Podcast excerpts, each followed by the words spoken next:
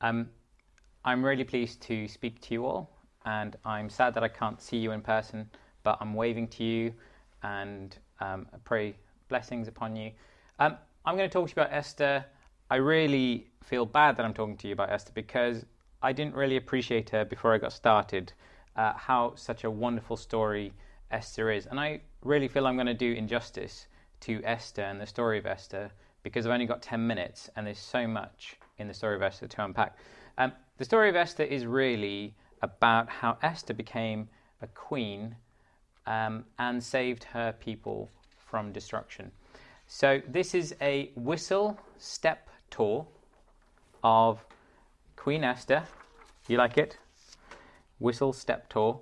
Um, and what I hope to show you from all of this is how God has been faithful to his people and what lessons we can learn from the story of Esther. So, a um, couple of key points to to share with you. Um, Becky did a wonderful uh, children's talk, and there was lots of detail missed. So I'll go over some of the early bits. The introduction to Esther is that she was an orphan. Um, she was brought up by her uncle Mordecai, and um, she grew up in the Persian Empire. Now, the thing to say about the Persian Empire is that it was the second biggest in um, the ancient world. Uh, king Xerxes was the famous king there. Uh, you might know him from two very important events in history. Uh, the first one uh, being the 300 Spartans that defended the Persian army from attack. The other one, which I think you've said before, Graham, is about the story of Marathon, where uh, Greek soldiers ran from the city of Marathon to Athens to warn them um, about the impending attack. So both of those events um, come around the time of King Xerxes, and Esther is around at that time. Um, so that's a historical backdrop of where Esther is. And Esther, the book of Esther, is actually the last historical book in the Bible. Um, the prophets come after that, but um, that is the last historical book. Uh, the first key event is Queen Vashti. Um, Queen Vashti, she refuses to obey one of the king's commands. They have a seven day banquet. That sounds uh, great. Um, and she refuses to obey his command. So the king gets rid of her and he then looks for a new queen. Um, so they have an empire wide um, beauty pageant, effectively. Uh, one of you might really like this. I certainly was very pleased. They had to have a whole year of beauty treatment. Um, I don't quite know what that involves, but a whole year of going to the spa sounds great to me, don't you? Yeah? I'm on board. Um, but what's amazing about this story is that she gains favor with the um, the officers at the spa, uh, which I'm going to refer to, and she gets the best treatment, um, and that elevates her and gives her a much better chance because actually she shows a lot of courage. Um, because first thing, she doesn't know whether she will become the queen. There were hundreds of potential people that could have become the, the queen. In fact, they would only have one opportunity with the king to kind of impress the king.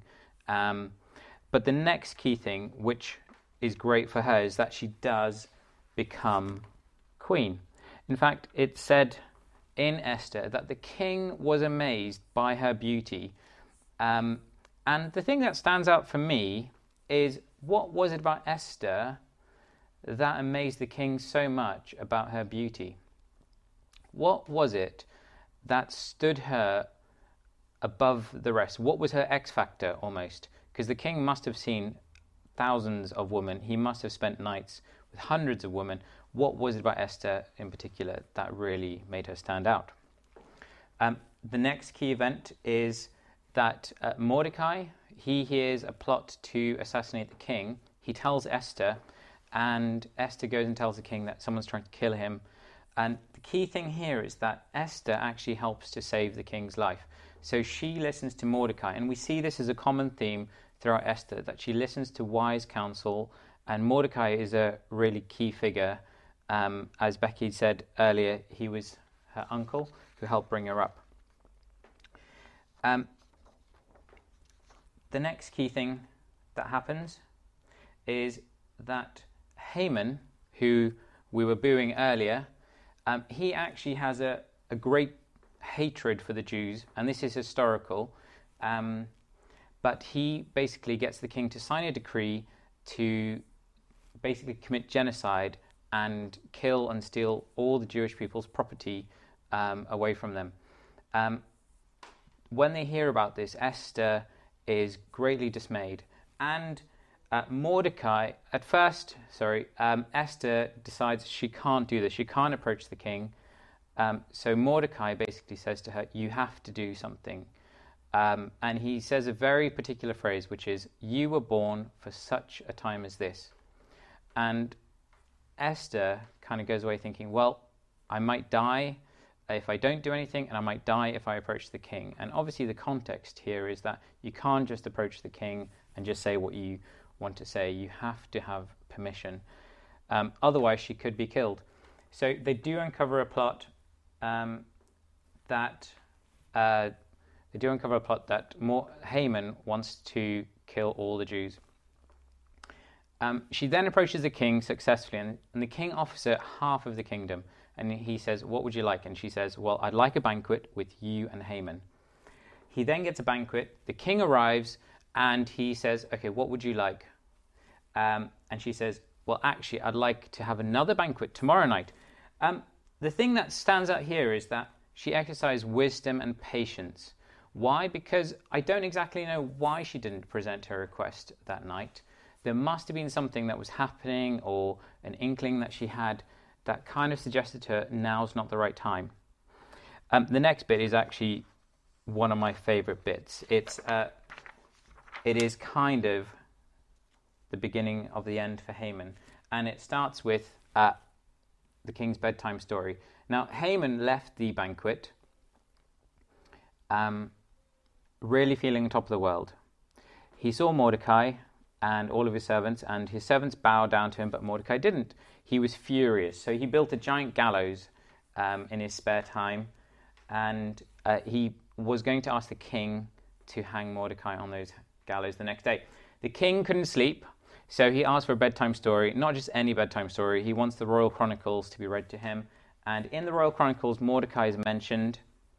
And he says, What do we do about Mordecai? Uh, did we actually honor this man? Um, and the, the officer said, No, we didn't do anything. So the next day, when he sees the king, Haman um, is asked to actually parade Mordecai in the streets and proclaim how great he is. Now, what's fascinating about this is actually Haman absolutely hates Mordecai and he has to do this. Um, the next key thing that happens is he gets home and he realizes, oh, I'm late, I've got to go to the banquet again. And at the banquet, um, the queen says to the king, Someone is trying to kill me and the king is absolutely astounded. Who would dare to kill the queen? And um, she says, Haman. The king remembers that Haman made him sign a royal decree uh, and persuaded him to sign that royal decree t- where all the Jewish people would be killed. And he walks out the room to kind of contemplate what uh, he should do and what he was thinking. When he comes back in the room, what he witnesses is uh, Haman begging and pleading with Esther, please give me mercy, give me mercy. Um, and he thinks that he's trying to attack Esther.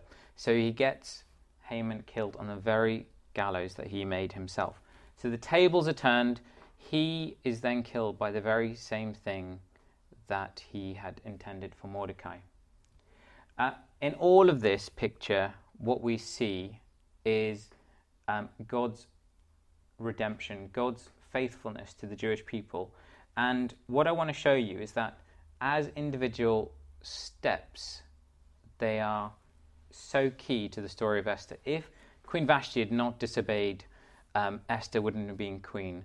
If Esther had never entered the beauty pageant, she never would have been queen. If the plot for Mordecai had never been uncovered, Mordecai would never have been elevated there um, and if Haman uh, hadn't imposed all of these things, we wouldn't have seen how God is at work here. The story of Esther is really interesting because God is never mentioned once. God is never mentioned once. It's one of only two stories in the Bible where God is never mentioned. But I think this is deliberate. because we can see God at work in all of these steps leading up to her becoming queen and saving her people. This story is so beautiful how God is at work. He is making a masterpiece here, and He gave His people a promise that He would never forsake them nor leave them. If Haman had actually succeeded in his plan, the Jewish nation wouldn't have existed like it does today. Jesus wouldn't have been born. There would be no Mary, there would be no Joseph. So God really triumphs over adversity. So the application here that I'd like to draw out is one, where is God present? And two, what can we learn from this? So um, the big picture here is one of redemption. Um, what we see here is actually Jesus being shown, and that's the beauty. First of all, the king issues a decree, and he cannot take that decree back. So, what's the solution? He issues another decree that the Jewish people can defend themselves and save themselves. Now, where's Jesus in that? Well, what's really interesting is that God issued a first law that the wages of sin is death. And he can't undo that law. But what's amazing is that he can issue a new law that doesn't replace it. And Jesus says, I've not come to get rid of the law, but to fulfill it. And Jesus made a new law that whoever believes in me shall have eternal life. And that is the beauty that I find. That is the faithfulness of God. That's God's heart to really bring redemption back, us back to Him. And that's what I find beautiful about Esther's story. So, what can we learn from the story of Esther? That's the last bit I'm going to say, and this is a picture I'm going to share with you. Um, when we were thinking about this, because we're moving to Albania, uh, it is really, if you want to see that bit better, I'll just move it slightly. It's been a real big challenge, but this is um, a picture Kerry got um, that she felt God was already speaking to her is about just reaching for the next step. And what I feel is that God just gives you just a bit, and then you grab onto the next step, just a bit, and you grab onto the next step. And as you keep climbing, when you look back and see where God's taken you, you'll be amazed. Um, and I think that's true for the story of Esther. So personally, what I'd like to leave you with is what if we look at the characteristics of Esther, she showed great courage in the midst of the challenges that she faced. She had wise counsel in the form of Mordecai, and she showed wisdom and patience. And so, what I get you to reflect on is which one of those areas do you feel that you need to take the next step in? Where do you need to be showing courage in an area of your life that you feel is a big mountain or is uh, something you're finding challenging, either at work or with people that are just difficult to love, um, where do you need to exercise wisdom and patience where things are just not working out for you? And do you have wise, wise counsel? Do you have people around you where you can ask for help, you can pray for you, and help you on the journey that God's calling you to? what we see so clearly is that God is faithful to us. Has a plan and a purpose for us, and that His timing is perfect. For us, we are praying and asking God for His timing uh, as we move to Albania. But I'll just leave it there